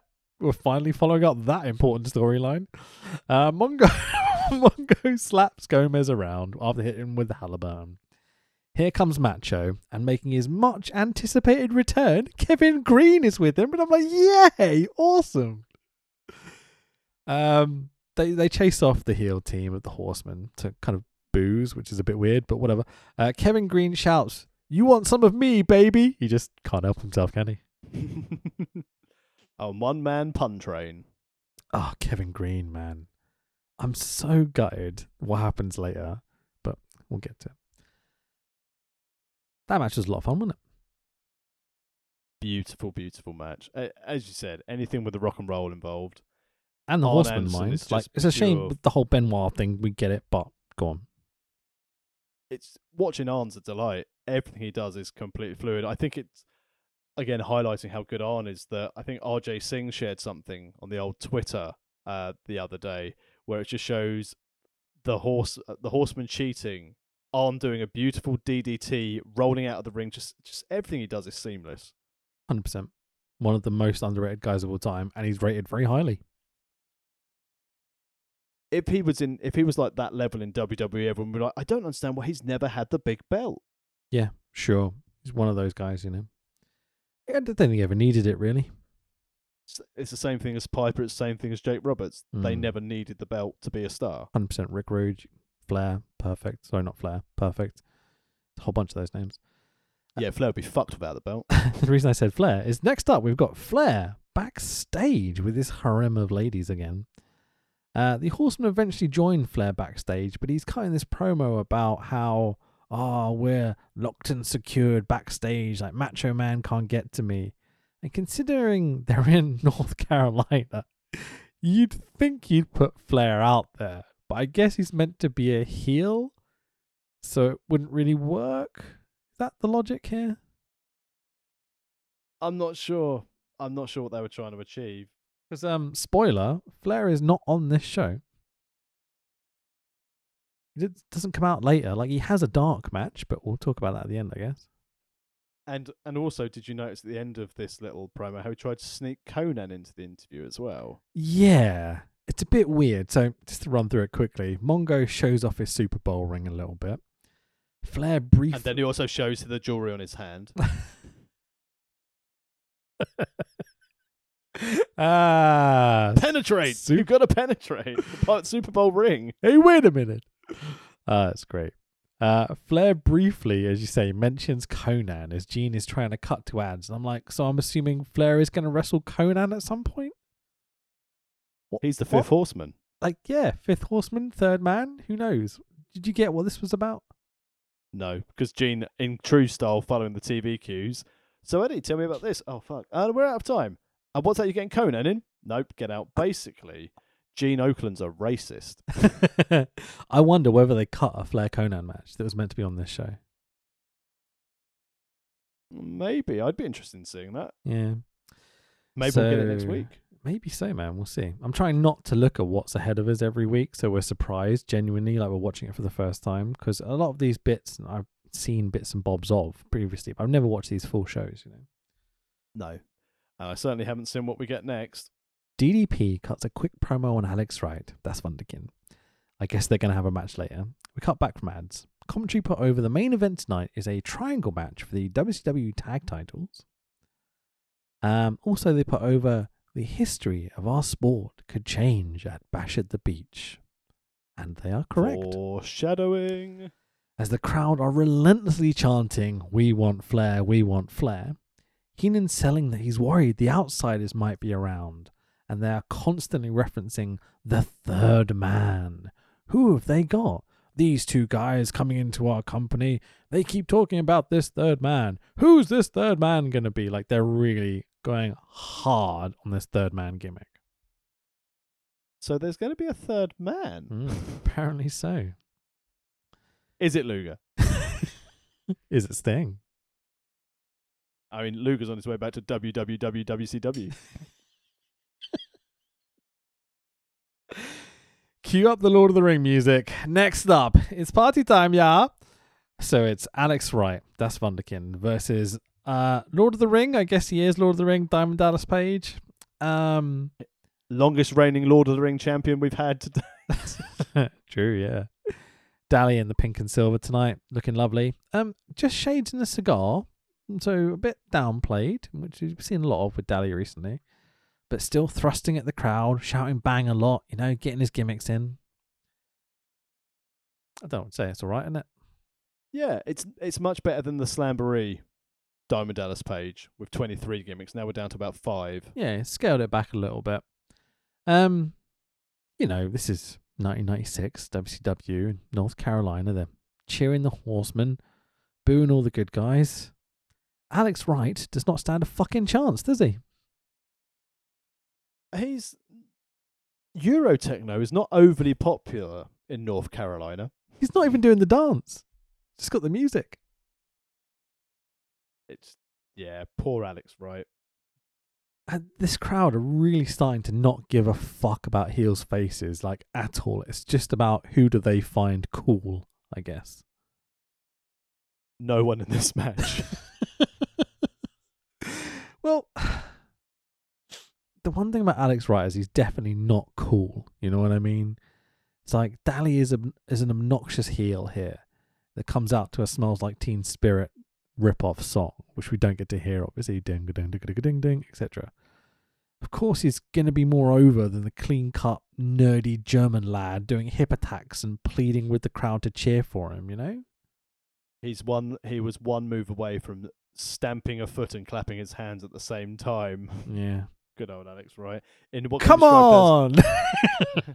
As he comes every through every babyface intro. Let's go! Come on! That I, I I think I've said this before to um to Coach Wicked. I you know everyone using these generic terms, so I've now started going. Oh, hello. See, it's that simple. That is pro wrestling right there. or oh, I didn't see you there. Yeah, anything to just make something different to make yourself stand out. You know what I mean? Don't come through a curtain wearing fucking zumbas, going, "Come on!" Although black fairness, so- tights, black tights. Fucking hell, lad! Stop wearing black tights, please. In fairness, coming through a curtain, going, oh, I didn't see you there. It's because I was on that IPW show and the audience was the camera crew. Did the ring work though? I don't know. I never got booked. I'm not a nonce. Fair point. I've been to a couple of IPW shows, not a nonce. Um, the association's there. I think the, I was thinking about this the other day. I think the ring has broken at least four times. Too much nonce bashing. Mm. I once saw, I think it was Alex Shane and Martin Stone do a spot where the middle of the ring just kind of dissipated. Or it could have been Dave Mastiff and someone. But yeah, the ring, middle of the ring just completely went. I've seen, obviously, uh, the one we were at where they had Park coming back from Dragon Gate. Ring didn't fucking work. just like, I know he's do- I know he's doing his bastard gimmick there, but it's no reason. There's no reason why he didn't come out to try and sell merch at the end. I think he was just on the first train back to London to get back up to Newcastle. To be like, yeah. what have I just wasted my time with? Can't believe we were in the same room as the Open the Dream Gate belt. I didn't get a chance to have a photo taken with it. That genuinely I know. that- I know how excited you were to see that. But seeing the belt was the highlight of that show. Uh, honestly, yeah. Like Park is great, but I've seen Park wrestle a bunch now. Like privileged to be Brits, you know. You get to see Park occasionally, uh, especially growing up. Um, but yeah, just that Dragon Gate, the big. It's like the old. It's like seeing the big gold belt in real, but in actual real person. Is that a thing? Sorry. Oh, oh, interesting. Words. Saying that as a as a quick sidebar, did you see that DDT have introduced ten man tag belts? Excellent. I hadn't uh, seen that. No. I have seen the. Beautiful the colours. They're like multicolored. On the, the strap Oh, colours really? are different colours for the Oh, five ace. five members of the team. we need to do some more DDT, man. Um, I did see that the Iron Man belt from DDT is floating around the AEW roster at the moment. Oh, who's got it at the moment? Uh, I know Britt Baker had it. Then the Young Bucks book won it, which I think means the Young Bucks are technically the champion at the moment. I don't know. I, lo- I love the fact that the book won it. Yeah, Britt Baker fell asleep while reading the book, so the book pinned her. I love DDT so much. I mean, in fairness to content, that book mustn't must make asleep. we grew up in Northern California. We are Christians. We did wrestling. We didn't shake Booker T's hand. We went to Japan. I is on TV now. I is balding. My brother has beard. Tony can't give me money. We're executive. My wife involved in marketing. Why are we cavemen now? Our friend have job with camera. he does he job. contract. he fuck off Jr. He gets slung from t- 14 man tag. Our friend Kenny make money. we have money too. I is Bullet Club. ah, this is the new gimmick. It'll be so good. Just come out and be we young buck. We win belt now. Formerly, we Generation Me. We no like TNA. Hey Tony, why TNA? TNA bad. you you know Dixie? Dixie no here no more? oh, Bischoff. Oh no. no, Sonny Onoo's not here, guys. Oh. oh, that's great. this is the new gimmick every time we talk about the Young Bucks, okay? This is it. This is getting sold. This is the best story the Young Bucks have ever told. oh, brutal. Diamond cutter out of nowhere for the one, two, three, and your winner's Diamond Dallas Page. Uh, no mission at all the rings at all. Uh, it's WCW, so Gene hops in the ring to have a chat with DDP. Did you get Keith Heenan's coat at the end of this the Diamond Car? Go to your room. It's over. uh, they explain that DDP and Hacksaw, hooray, making his return, are going to have a mash- match at the Bash. Why? What the fuck? No build? And it's going to be a taped fist match? That's Duggan's speciality, which he, we the crowd boo them out the fucking arena. so funny. They announce like, oh yeah, we're gonna have DDP, the Lord of the Ring, against Hacksaw Jim Duggan. Remember him from Vince's company in a taped fist match, a pay per view. The crowd like, fuck off. Some of the crowd went, tape exchange? tape traders match? You have Young uh, Buck tape? I see them in PWG. I original fan. I see PWG guy. Super Dragon. oh. Do you notice that at the end of DDP's promo, he forgot to say bang? So as as Mean Gene's doing his thing, DDP goes to leave the ring and comes back and goes, "Oh yeah, shit, bang!" Fucking great. DDP, you do yoga now? You stretch? okay, okay. I stretch.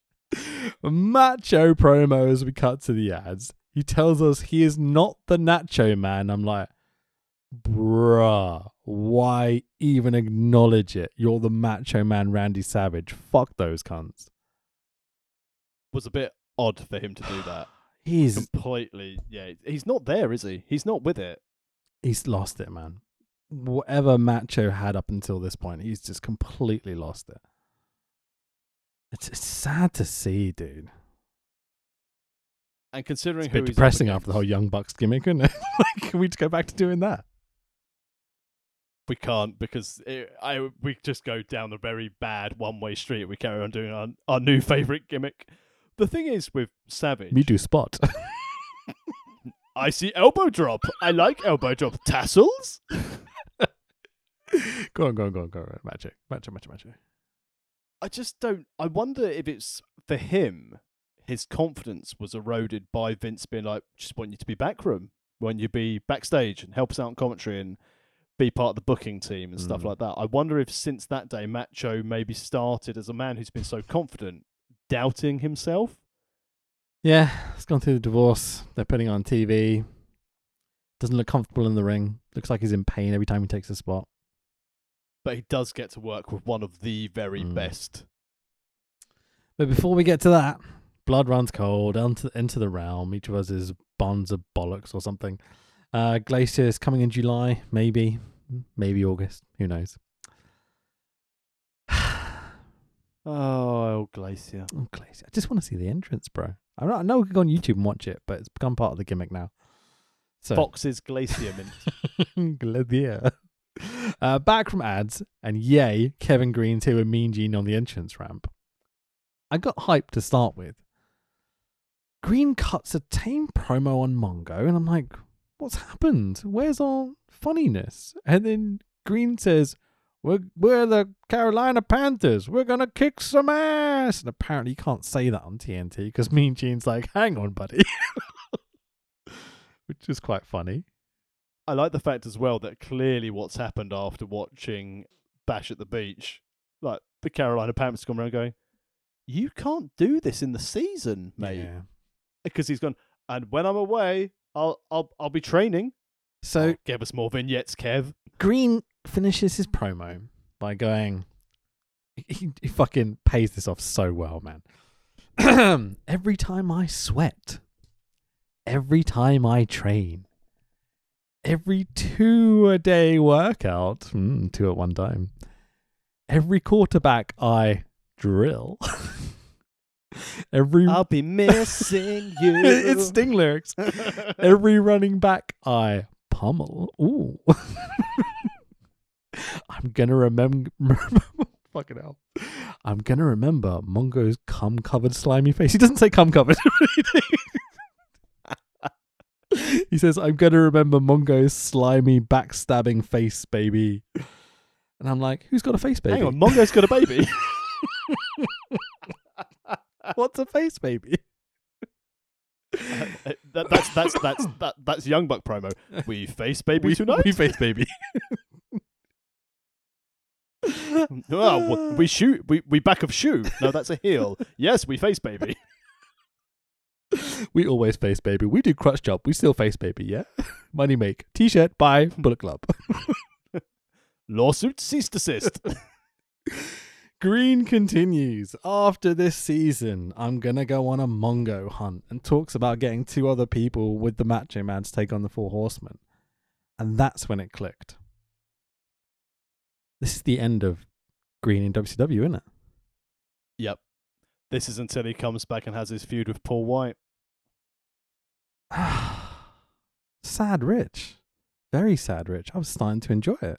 It's really good. He's really entertaining. His promos have got so many kind of gay sex innuendos in them. They're an absolute pleasure to listen to every week. His in ring work was fucking great, man. The match with the Horseman and Mongo and everything was one of the most fun things we've watched in this whole series. Compare him to LT with their in-ring Oh, performance. It's not comparable, And- man. Yeah. I'm, I'm just Bless you, Kevin Greene. Yeah. Thank you, Kevin Greene. This was a lot of fun, man. And I'm gutted you're not going to be on the rest of these series because, um, yeah, I was really looking forward to something else. At least a Mongo Kevin Greene match. I thought we might get that before they ended it. But no, obviously, the Carolina Panthers have jumped in and been like, no, you fucking don't. Invested a lot of money in you, our starting running back or whatever the fuck he is. But at least they paid it off. At least you knew he wasn't coming back. At least they said, you know, he will be back. He will get his revenge. And he, he did the job. He did what Yeah. he needs to do. He got Mongo relevant into the Horsemen. He got the main, the, the mainstream media's eyes on the WCW product, showcasing with Flair and Flair and Arn. He turned into the baddie. He might have kept like another 3,000 viewers on Nitro. And they paid off by not having him on the night after the pay per view. it's all down here from now for Mongo. Without Kevin Greene there to play off, there's not much for Mongo to do anymore. really awkward tackles. Mm. Which leads us in to our next match of VK Wall Street. Why the fuck is IRS in non uniform? Versus. Oh, yeah. The Macho Man Randy Savage. In Stinger paint? Well, Unity. I mean, yeah, it's because he's one of the three for the they're going to represent WCW at Bash at the Beach, but it's like the crossover we never wanted. Macho Man and Sting in the same character. Like, no, thank you. I'm fine with just Macho as he is. He's the Macho Man. Man named Randy. Steiners are great. Uh, so uh, Savage is accompanied by Kevin Greene and his Ratstail. Um, I'm convinced that IRS has been hanging out with the boss man again. Bad influence on our boy. Bloody non uniform wankers. Macho jumps IRS because Macho is the face, obviously. Crowd chant, we want Flair. IRS shoves Flair, does a bit of Benny Hill to try and distract the crowd from chanting for Flair. Smart. Because IRS is. Flair's not there. but, Savage. oh, Sorry. sorry. Yeah, IRS shoves Flair and does a bit of Benny Hill to try and uh, stop the crowd from chanting for Flair. Tries and get them invested again. Uh, IRS is great. Does, they do their best here, but there's no convincing this crowd to play along at all. Um, Doesn't help that Wall Street doesn't have anything to do at the moment. He's just Yeah. purely here for fodder for match. And the, the the smart crowd from Charlotte know that this is a nothing match. This is just a tune up so Savage can get a win under his belt before the main event. did you know that IRS used to work for Vince? Wait, hang on. Wasn't he last in with um, Bill Clinton? Yeah, WrestleMania 10, yeah. So IRS is down. Macho is raking the dude's eyes, and I'm like, um, because he's a Can face. he do that, Joey? Exactly. IRS rolls to the outside to avoid the Macho elbow off the top. Greene grabs IRS and throws him into the ring post. Ahem. Can he do that, Joey? What is going on? Um, Greene chucks IRS back in the ring. Macho elbow off the top for the one, two, three. The winner's the Macho Man. What? Beautiful elbow though. I mean, it's Macho Man. Of course, it's a beautiful elbow. No matter how much fucking pain he's in, he's going to land the best macho. Uh, sorry, the best elbow in the business. Apart from Kairi Sane, but don't tell anyone I said that. She has the best elbow, Yeah, hands down. We all absolutely. sat loud and proud. Hundred But. I tell you what, it is amazing still with that beautiful Macho Man elbow, where it still doesn't matter. They just want flair. Yep, absolutely. Now, because that match was bollocks, and we don't need to talk about it. I just got a really random text from my sister that is wrestling related. Oh, far away. I haven't actually read it all, so let's see what happens. But I saw the word wrestling, so let's go for it. Utterly random. Is there a Northwest wrestler you know who is a postman who chipped his teeth last year? We think he is maybe in a manager role. I heard he always delivers. I mean, Was it Karl Malone? this is one of those situations where, like, my sister knows that I like wrestling, and she's like, "He'll know." I'm like, and I don't know wrestling that well. like, what?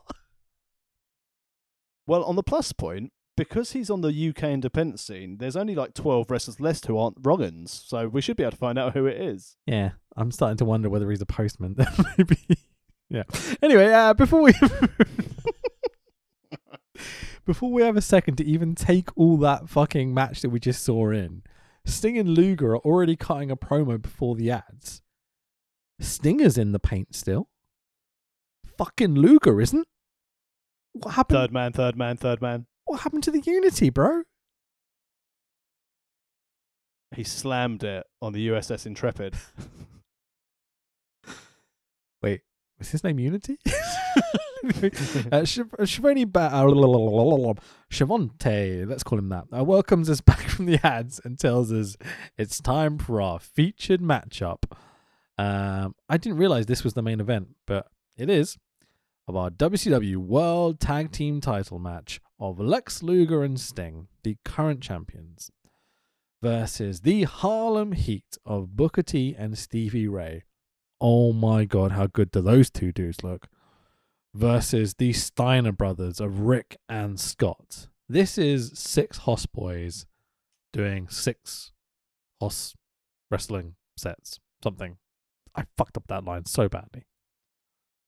But the point got over, and it's nice here in WCW that you've got three. I know obviously Sting and Luger are technically a team at the moment, so we'll give them the benefit of the doubt that they're tagging together and they've been together for a while.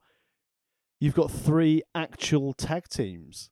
Yep. You've got three tag teams in the main event, not thrown together stuff. And this is what I like in like the mid '90s wrestling. I really, really like good tag team wrestling, which is why it's so good having Sting and Luger and Harlem Heat involved in this match. And Yep. the Steiners are there just to ruck people up a bit. Absolutely. And um Sting's here as well. It's fucking great. Lex is also here. Um the only thing this thing this match is missing in WCW ninety six is uh, a certain other tag team. Now, what if I need if I'm chilly? Maybe sit in front of a fire, but then what do I want in my drink to keep cool? Maybe some ice. Yeah. Only there was a team that was fire and ice. Did you get it?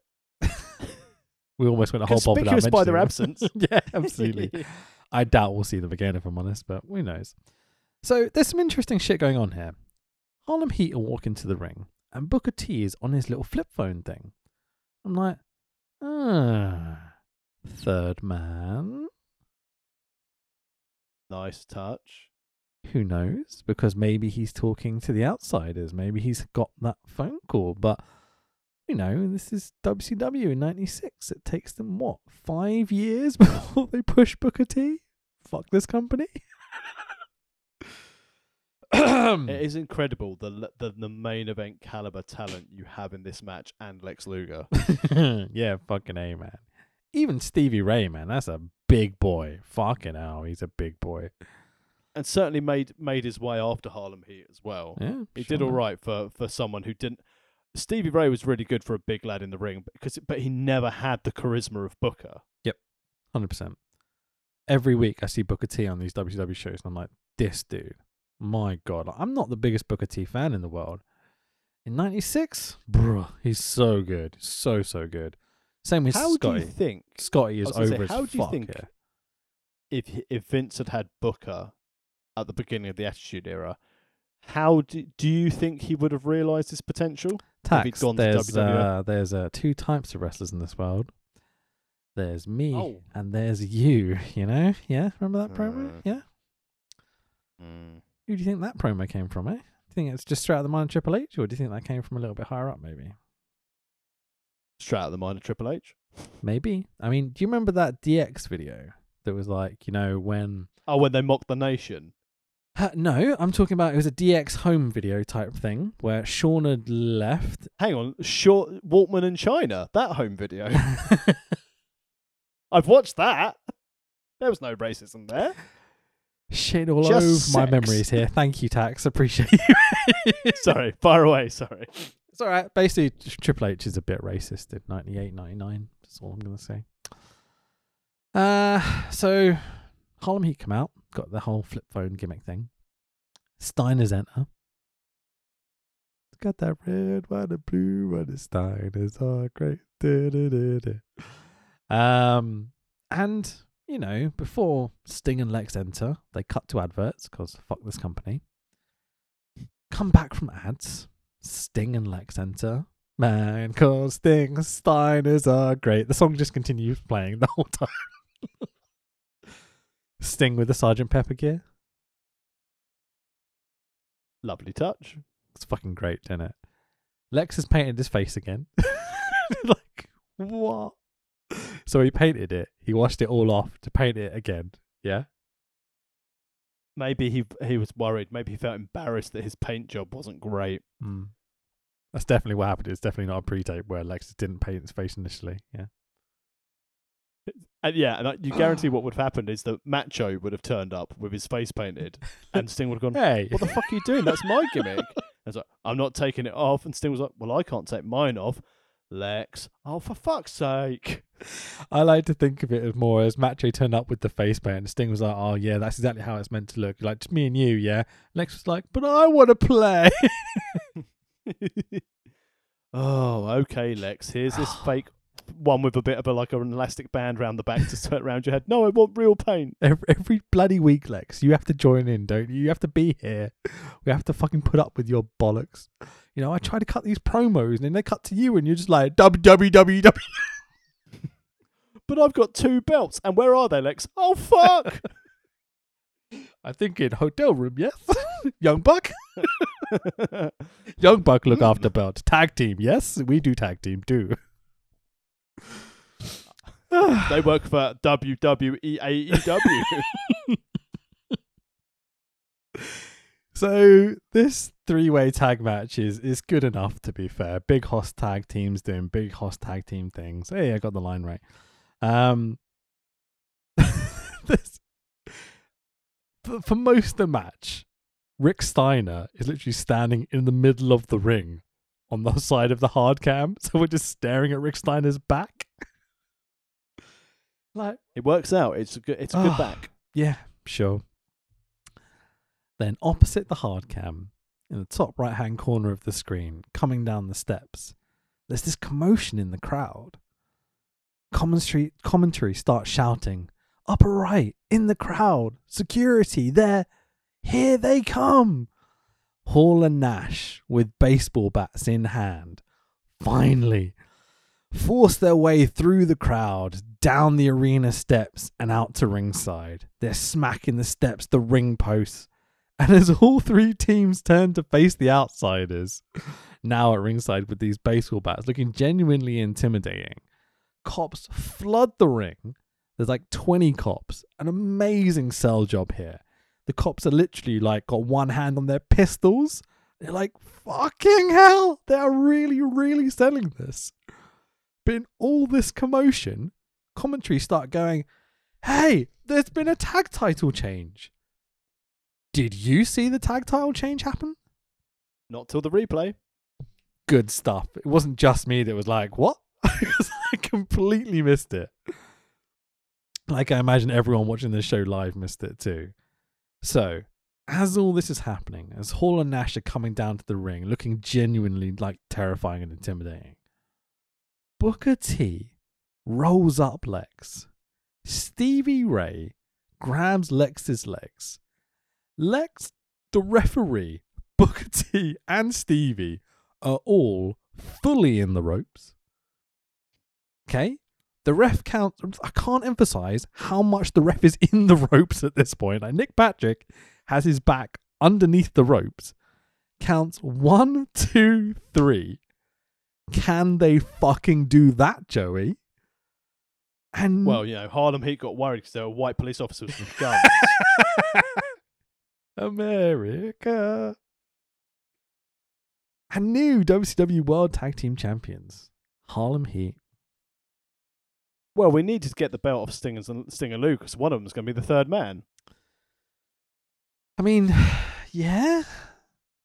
Hall and Nash looked fucking cool though. Yeah. Let's talk about them in a second. There's a replay that shows the tag title change. What did you think to Lex's selling of this, where he gets rolled up, he stands up, completely ignores the Harlem Heat who run off with the belt, completely ignores the ref who just utterly fucked him, and just goes immediately to the outsiders to try and, like, you know, get his shit in, basically. Well, you know, WCW is more important than the belts. But I thought the most interesting part of this, other than Luger's lack of selling or or care that he's lost him and his tag team part of the belts, how you mentioned about the flip phone. Did you notice when they were showing the aftermath that Stevie Ray and Booker walk past the outsiders and they give each other a glance? Yeah. So going back to when you said about the flip phone, there's whether it was deliberate or not, seed planted. Mm-hmm. There's all these sorts of little moments here that you kind of pick up on. You're like, is it legit? Is this happening? Like, is, is, is a black man about to be shot by a racist cop in WCW ring? I mean, they've got their guns out, mate. It's it's genuinely sold so brilliantly that the outsiders are genuinely here to fuck people up.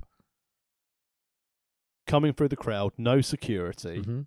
Like smashing people out the way as they're trying to force their way to the ring, like fans and stuff. It's great, really fun. And the visual done properly. And and I, I think some people might think that Tony Schiavone and Bobby Heenan really overplayed this. I don't think they did because No. it, they added to the chaos of the moment. Yep. Absolutely. Uh, I was genuinely like hyped the whole way through it. I thought it was great. So well told. I loved the mayhem of it all. Really, really nice. Like there's I, I just think 30, 35, 40 people all in the ring at the same time. You've got the cops, got the tag team, you've got like security, you've got like WCW staff, you've got a tag title change happening while guys with baseball bats are trying to smack the fuck out of everyone. It's it's brilliant. prime Attitude Era before Attitude Era meant something. Yeah, absolutely, man. So, Hall and Nash slowly head towards the entrance ramp as the camera cuts away to Schiavone and Heenan selling the crap out of this final spot. Um, like Heenan's literally not sitting down. He's got his back to camera, watching the outsiders walk away to make sure they don't come over that way and try and fuck with them or whatever. Sh- I know it wasn't deliberate, but like when he tried to stand up and move away, that he forgot he had his headset on and it tried to pull him back. yeah, That was a nice touch, even though it's probably completely coincidental. Yeah. It's like he just completely forgot where he was. yeah. What what a great way to end the show, man. Because that's it. And and as always, as we found with these these NWO things, they save it till the end. And if you think what Hall and Nash have done since they've been here, Scott Hall promo, up with Bischoff, like two minute promo. Hall and Nash, two minute promo. The slap with Sting, power bomb Bischoff through the stage, and now we've got this. They've said little, they've been impactful, and they've started turning the ratings round by just being there doing these tiny little segments. Hundred percent. They didn't have to spend But man, I'm all in. Yep. I'm all in. Yep, they didn't have to spend three years in NXT. They didn't have to come to the roster and work their way through Sheamus and Cesaro and every other fucking person on the roster. You know, they didn't have to have a match where they burnt someone alive in the middle of the fucking ring. They just I mean, there have been no murders on this week's episode of the World of Wrestling podcast, which is delightful. Unlike WWE, who I think it's three or four murders this year. no, they didn't debut some fucking YouTube star in a random fucking tag match where everyone knew it was going to be her. You know what I mean? Booking wrestling is not fucking difficult. Why can't other people get it right? Especially the biggest company in the fucking world, man. Like, watch this shit. It's great. There's stuff all the way through the night of this show, which is really entertaining. And the crowd are not playing along, right? And they're working against the crowd pretty much the whole way through the show. But this ending is so good. It's so convincing that it, you can't help but become invested in it. Uh, I said it's it's a flawless end to what was actually start to finish a very enjoyable Nitro. Yeah, one of the best for quite a few weeks, I would say. So this is what we had on Nitro. I've also noted down what was happening on Raw at the same time. So we're we're three weeks away from well, potentially now two weeks away from the business changing forever. Yeah, I didn't look at Raw W- this week. So what was on that show? So we had Intercontinental Champion Ahmed Johnson defeating Oh, whoa, wow. Helmsley. Hold on a second. I forgot about that run. Ahmed Johnson is IC champ. Yep, Yeah, beating a Triple H uh, with a Pearl River Plunge in a non-title match. of um, course. After that match, Doc Hendrix interviewed uh, Ahmed Johnson about being the first African American champion in WWF history, IC champion WWF history. We had Skip and Zip with Cloudy defeating the Brooklyn Brawler and Jerry Fox. Sunny was on guest commentary for that one. That's a bit of eye candy, but you know, yeah. Yep, with Skip. Yeah. I was thinking Zip, but you know, it's what it is.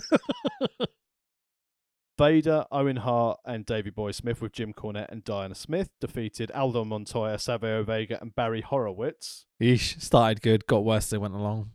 Yep, and uh, even though Cornette was at ringside, he went out and did commentary. And the main event was Undertaker beating Steve Austin by disqualification when Goldust came out, uh, and Marlena was doing guest commentary.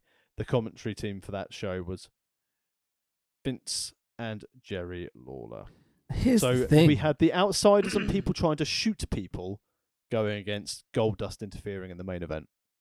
yeah, here's the thing. Like, there's there's people I like on that show, they, there's no Barry Horowitz. but there's there's not the moments. I probably would have uh, watched most of WCW, especially the opening segments and stuff. And then the second Disco Inferno hit my screens, I'm changing channel, so I'm catching what the middle of those tag matches and stuff. But Possibly. Well, remember, because this is yeah, because this is when Raw was still only one hour. fair point. Uh, but just in principle, you know what I mean. If we're comparing match for match or Yeah. Talent for talent as such, like I might have been tempted by was it Taker and Austin? Do you say? Taker Austin in the main at the end of hour one. Yeah, So- tempting. Yeah. So that that would have been the end of hour one, which would have been Barbar and Eddie.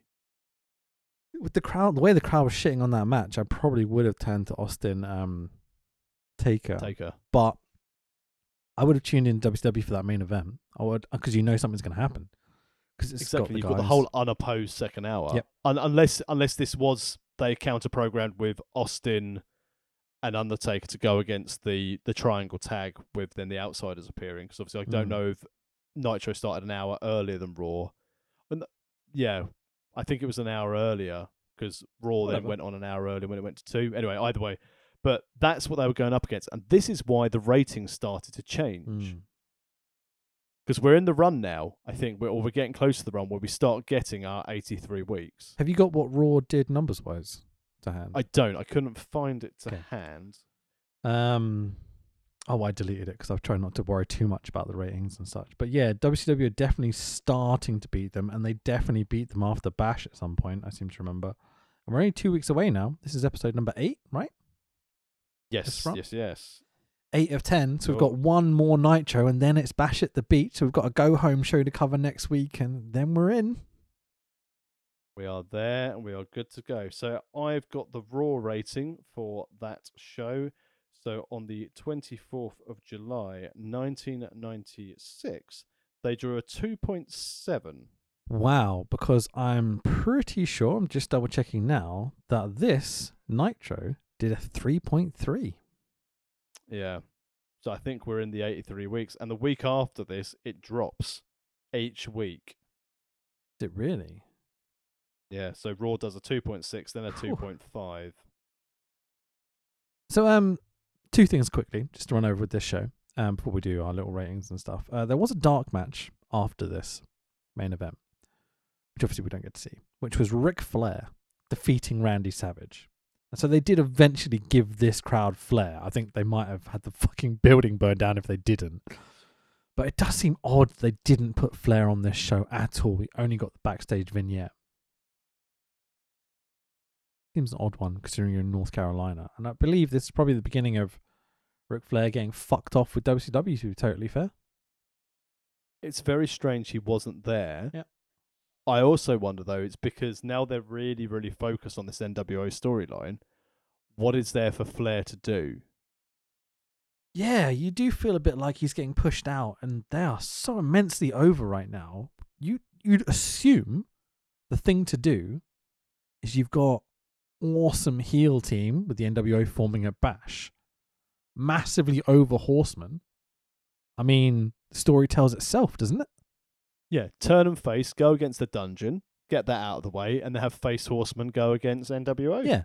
Flair cheats to win, but is the anti hero to get the belt off Giant. Flair Hogan, right?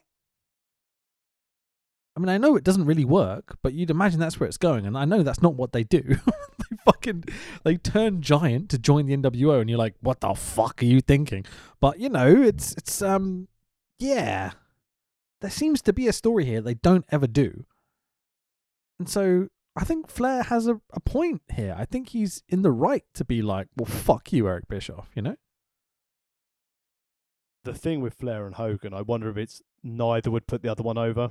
Yeah. Also, their styles just don't work. It's either you do a Flair match or a Hogan match. You can't do both. Doesn't work. No, not at all. And Hogan certainly ain't doing a fucking Flair match, you know? Woo! Mm. Anyway, um, so cornflakes. I enjoyed it. It's it's definitely the best Nitro that we've had throughout, but I think I I'm worried if I'm rating this because it's better than the the last two Nitros we've had. The main event finish was great, but when you think of the in ring, the matches were fun, but there wasn't anything overly great there. So I'm going three today. If it was just the main event segment alone, you're looking five stars because it's brought you in. You watch what happens next week, and you're gonna buy the bash. But overall, start to finish, I'm gonna go three stars, three cornflakes. It's difficult because there is some funny Kevin Greene shit on here, thank God. Um, we got Lex doing his WWWCW promo, which made me laugh for like 10 minutes straight. I had to pause it for a little bit just to keep laughing. But they also announced that Disco Inferno was going to be wrestling Dean Malenko, which made me furious. And there is some good shit on here, you know, but there's some also really terrible stuff on here. I, th- I think three is reasonable. It's verging on a two. It's very, very. That title change at the end. Whew, like, that's not how you put someone over. But the NWO stuff is so fucking good. None of it, almost, none of the other stuff matters. They've built it brilliantly. The Yeah. slow build, they've got. They know there's essentially the invasion angle that they want the outsiders coming in to take over to be the key players in WCW. They've already now built up this, you know, we're good, we're bad. Mm. And I think maybe that might be a reason why we didn't have a clear heel face dynamic tonight because they want to really start setting it up as WCW versus NWO. You know, we're fighting for a common goal. The bad guys will battle the bad guys. But when it comes to the NWO, we're all WCW and we want to get them out. Yeah, I mean, king of retrospective here. There's one thing I would have done is I would have given this week Randy Savage versus Flair. Um, just because the crowd would be so into it. And you can have Kevin Greene being there as well and try and like force the fans to choose almost. But really what you should do is do Diamond Dallas Page versus Flair. solid heel versus upcoming face Flair. But if that's not the story they want to tell in the future, then fair enough. They don't seem to have a fucking clue what they want to do. The point I'm getting to is they should have put Flair on this card and have him have a good match. Then it's like a three or a four maybe because you only need one good match to bring that rating up. Because really, there's not a good wrestling match on this show. Like Horseman and Rock and Rolls destroyed by the crowd. Savage and IRS was a bit shit. Like there's there's nothing really to write home about. That's why I'm thinking maybe two, but yeah, whatever. It's what it is. Cool. Well, we're now what are we? Two nitros away. One nitro. one more, One nitro. one more go home show. Then it's bash at the beach, my friend. See, because this is the thing which I've enjoyed about this, because we've heard all the stuff about you know Sting, Luger, Third Man, all the rumors about Mabel. I'd never considered Booker until seeing this, and obviously I know it's not happening, but I'll be really interested to see if they do anything else Dude, with Booker and Dude, Harlem dude, dude, dude, dude, dude, dude, dude, dude, dude, dude, dude. I, I, I, fuck me. The timing on this. Is Vince McMahon dead? No, Kevin Greene is. No. legitimately i just clicked on twitter accidentally and it was like breaking kevin greene hall of fame pass rusher dies at 58 No. holy shit the fucking memories he's given us over the last few weeks man The worst thing is, mate, I'd written on a bit of paper, find way to contact Kevin Greene, because I was going to try and get him to record a Ford for the show. Oh man i'm totally gutted he was fucking excellent we shot on him so hard at the beginning of this podcast and he came good in all the best ways he was fucking excellent man Oh, that's such a shame. Ah, Kevin Greene, buddy. There's an awesome photo of here with him in between Macho and Hogan having his his hands raised, and I'm like, oh, that's awesome. Uh, and, uh, you know, it's, yeah, that's an absolute crying shame. Fuck. Poor old Kevin Greene. Well, live and in person, after- you know, literally. I was going to say, what I, you know, considering that's, you know, the the sadness we're in with Tier Four, we're supposed to bring some joy, but you know, genuinely, ladies and gents, as as Rich said, we warmed to this guy Yeah. during this podcast. I think for for an outsider coming into wrestling, he did a fantastic job, and yeah, his promos are funny and we make fun of him, but easily the best footballer to step in a wrestling ring out of all all the sports people, and I think only topped possibly by Malone in the ring from an outside sports talent to come into wrestling and do it Sure. like part time. God, I'm now going to have to put a thing when I post this saying, look, we literally, Kevin Greene died as we, well, we were until the announcement that he died as we were doing the show. The bits where I'm taking the piss out of him earlier in the show, please take it as we love this guy. Like, because genuinely, he's been so fucking entertaining the whole way through, man.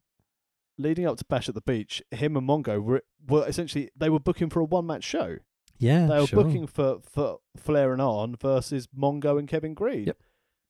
And in fairness to Kevin Greene, fair play to him, Flair did not fuck his wife. and he will forever be immortalized at the end of our podcast. Because you know what, Tax? You got to penetrate, baby. Penetrate in the back. God bless you, Kevin Greene. Fuck, man.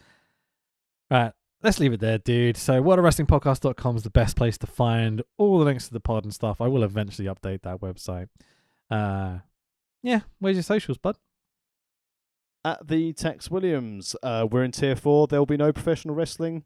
I might occasionally post fun things that I saw on 90s WWF where they did the uh, the lady falling through the glass in the glass shower into Austin's entrance theme today. Funny stuff like that. I enjoyed it immensely. I'm at Fanboy Rich. Uh, watch my stuff on Wrestle Talk. I've got a week off. Lucky me. Watch my And watch your face live on Wrestle Talk for the first time. Yeah, check out the. I mean, most people listen to this show know my face, I think, but it's what it is. Um, yeah, whatawrestlingpodcast.com is the best place to find all that stuff. Uh, well, I'm a bit sad now. Oh, Kevin Greene, what a dude. He was awesome. I have a photo of him on my desktop from a thumbnail we use, and I look at it quite regularly because it makes me laugh. He's really funny. You've just got to penetrate, my friend. You just got to penetrate.